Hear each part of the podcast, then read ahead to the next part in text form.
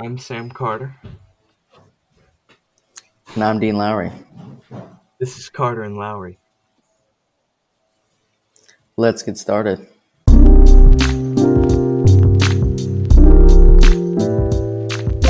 Welcome back to Carter and Lowry, episode number 59. And we are back uh, after our Christmas special. And, you know, it's just me and Sam today.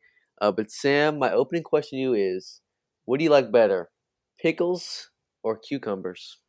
Um, oh, that's tough. I've never thought about that. Um, I love both, but uh, pickles just have a little more flavor, so I have to go with pickles. And uh, I'm a pickle man too, um, but I'm a little bit weird uh, about pickles. I like them dipped in ketchup. Okay. Sam, what do you think about that? Uh, I wish you hadn't told me that.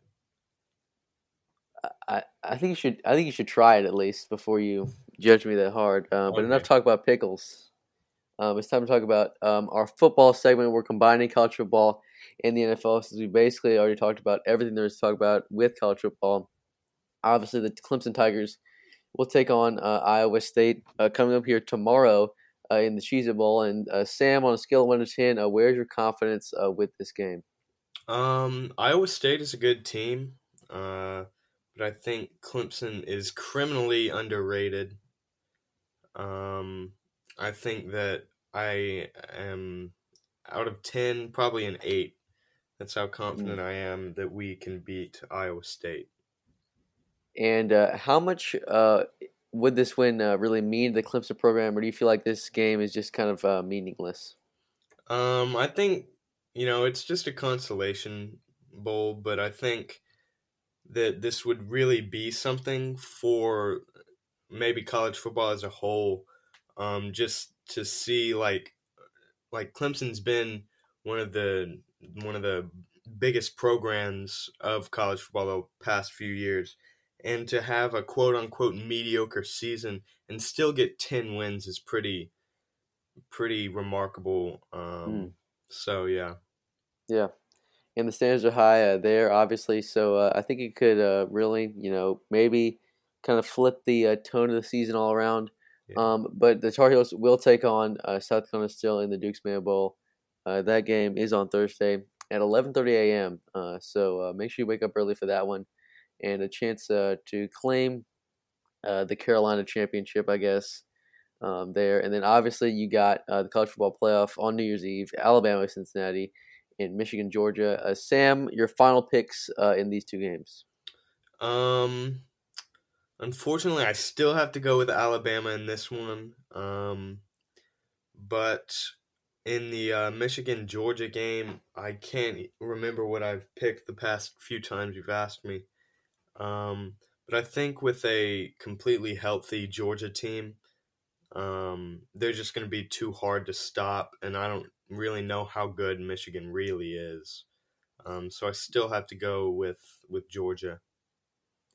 Yeah, I'm going to pick uh, Alabama and Michigan. I still think their defense is pretty stellar, and uh, questions uh, come up for me at least um, after that Alabama Georgia game Yeah. on uh, Georgia's defense.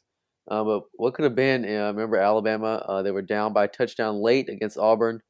Could have all been over for them, but they're here now, True. and uh, it looks like they're primed for the championship. But uh, still got to play the games. And uh, in the NFL, uh, you got the Steelers, Sam, and uh, tell us tell us what happened there. Um, another loss. Uh, this has been a tough season as a Steelers fan.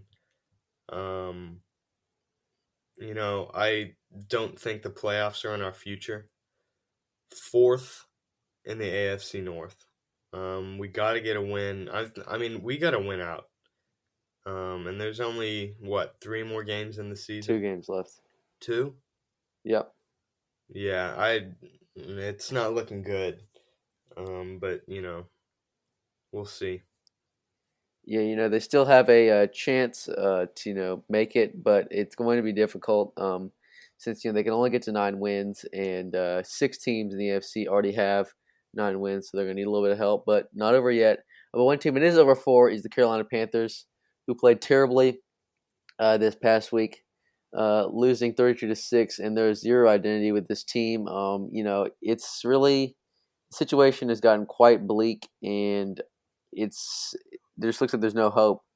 Uh, maybe a firing of Matt Rhule is you know the answer, but I just don't know at this point. And uh, you know, it's honestly just been incredibly you know difficult uh, to watch this year. And I love this quote from the Crown Club, which is a Hornets fan page. They also talk about the Panthers, and they said it plainly on Instagram. They said the Panthers had no identity, no culture, no direction, no QB, no O line, and no coach. And uh, those are the kind of things you need to win. And after going three and zero, oh, they're on a two and ten uh, run here. Uh, so uh, hmm. looking like you know another time for the draft. Uh, but the road being good again uh, is very long, and you know it's just tough. Um, next week they'll play at the Saints and uh, both those teams are going to miss the playoffs. So we'll uh, hopefully, you know, just uh, I guess lose to get a better draft pick. But uh, at this point, I don't really know. Uh, but taking you through the uh, NFL playoff picture, the Packers remain dominant, clinching their division, and the Cowboys and Bucs clinch their division as well. And the Cardinals have clinched the playoffs, and you know, as of the Rams. Uh, and uh, you know, looking looking like uh, there's still a little bit of drama left, uh, but the 49ers and uh, the Vikings are holding strong there uh, for the last two wildcard spots. So, Sam, why don't you take us through the AFC? So, in the AFC, the Kansas City Chiefs have clinched their division at 11 and four. Um, the Tennessee Titans are looking pretty good at 10 and five. Um, and coming in at eight and six is the Cincinnati Bengals um, out of the NFC North. Then the Buffalo Bills at nine and six.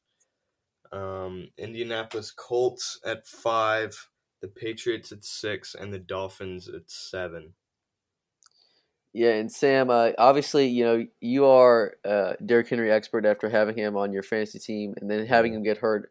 Um, obviously, Tennessee is the number two seed. Um, do you think that the Derrick Henry injury could limit them uh, from making it to an AFC Championship or the Super Bowl. Yeah, yeah, I think that it will um, because he's such a huge part of their offense, um, and they've shown that they can win without him. But I don't think that they can win on that next level that the playoffs show. Mm and uh, you know, obviously, you know, the Patriots still, um, you know, they're still in an okay position after uh, me and you picked them uh, to make it to the Super Bowl. Mm-hmm. Um, you know, they're nine and six, as Sam said, um, still kind of tied uh, for that, you know, uh, division lead, um, but very tight uh, in the in the um, AFC right now, and I can't wait to see how it unfolds and uh, almost uh, here to the playoffs, and then you know, kind of we hit that big swing of sports at the beginning of the new year. Uh, but that's gonna do it for our football segment. Uh, Sam, any final thoughts? Nope. All right, that's gonna do it uh, for this NFL and college football segment, and we'll be right back with the NBA. A mile high miracle. Uh, that's what it took for the Charlotte Hornets to meet Sam's hefty goal of 2 0 last week. but they did it down 17 entering the fourth quarter in Denver. Uh, they escaped with the victory uh, from incredible shooting uh, from Jalen McDaniels uh, and uh, you know Kelly Oubre Jr. Um, but it looks like uh, this Hornet team has a lot more resolve than we thought, and they did it. they met Sam's goal. they went 2 0 in the week last week, beating the Nuggets and the Rockets in dominant fashion. last night they beat the Rockets, and they're still eighth in the Eastern Conference at 18 and 17. but did you know that the Hornets have played the least home games in the NBA while playing the most games overall. Uh, so you know maybe things are looking up because they have, um, I think, a 680 winning percentage at, at the uh, Hive. So uh, you know maybe uh, things are looking up for them. Um, but Sam, uh, you know, why don't you tell us our player of the week uh, this past week? Um, so our player of the week this week has to be Terry Rozier um, with 27 points against the Rockets last night. He was a leading scorer. Um, just, you know, great shooting. Um, but really, this player of the year or player of the game could could go to any of the starting five. Um, but with Terry being the leading scorer, I think it's got to be him. Yeah, and uh, Miles Bridges and PJ Washington have entered the COVID protocols, but the NBA has changed its rules and it's now six days is the quarantine period. Uh, so they will be back um, next uh, Sunday uh, for the Hornets game against the Suns. And speaking of next week, we got the Pacers. Uh, we travel to Indiana on Wednesday, and then Suns at home, and then the Wizards on the road. And uh, Sam, why don't you give us our goal for this next week?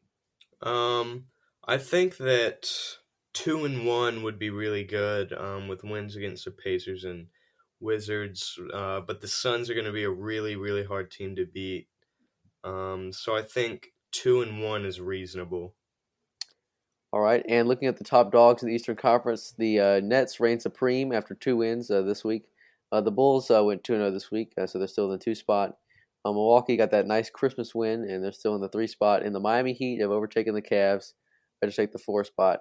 All right, Sam, why don't you take us to the West? So, West, the Golden State Warriors still up top there um, after a win against Phoenix. Phoenix coming in at second at 26 and 7, the Jazz in third at 24 and 9, and then the Grizzlies at 21 and 14. And uh, we do have to talk about, uh, obviously, uh, the biggest day of the regular season, the Christmas Day games. And uh, Sam, you said this Hawks Knicks game uh, was going to be your most exciting game uh, to watch. And why don't you tell us about that one? Um, it turned out to be not that exciting as the Knicks ran away with it. Um, and Kemba Walker, a strong performance with 10 points, 12 assists, and 10 rebounds. Um, you know, there's not much to say about this game. Um, just a strong performance from the Knicks all around.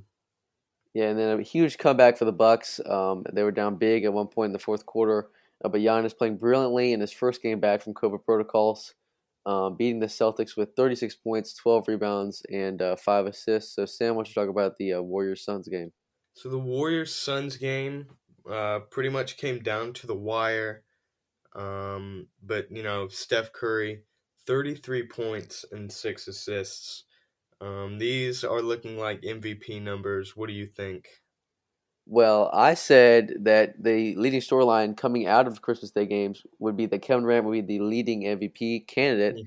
uh, but then he got COVID, so he ruined that all. Um, but I think there's a long way to go, and interesting yeah. to see what will happen when Klay Thompson returns. Uh, that's looking like going to happen the next couple weeks. So maybe um, you know, if Klay Thompson comes back, Steph's numbers go down. You know, maybe he gets in a shooting rut because Klay's taking a lot more shots. So we'll just have to see. Um, but a lot of games to be played. You know, not even halfway done with the season yet. And mm-hmm. looking at the Nets Lakers game, James Harden with incredible 36 point triple double uh, against the Lakers. And we do have to talk about the Lakers, who are currently in ninth uh, at 16 18. They've lost five in a row. Have the most difficult schedule coming in uh, the rest of the way. Sam, is this team in trouble? Uh, yeah, I think that they are very much so in trouble. Um, I saw this post on Instagram. It was showing guys on the Lakers team that I've never seen before.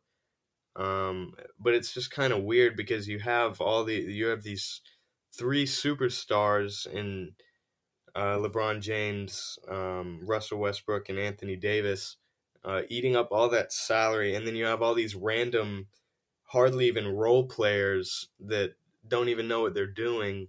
Uh, so I'm like, I I feel like this uh, acquirement of um, of uh, Russell Westbrook actually hurt them. So I think they are in trouble. Yeah. And uh, obviously, you know, Anthony Davis uh, has suffered a knee injury and will be out for the next month. Um, they have a super difficult schedule, as I mentioned. They have to play the Jazz three times, the Suns twice, and the Warriors twice, I think. Uh, so it's going to be very difficult uh, for them to come home. But LeBron's putting up great numbers, uh, but they just cannot play defense on anybody.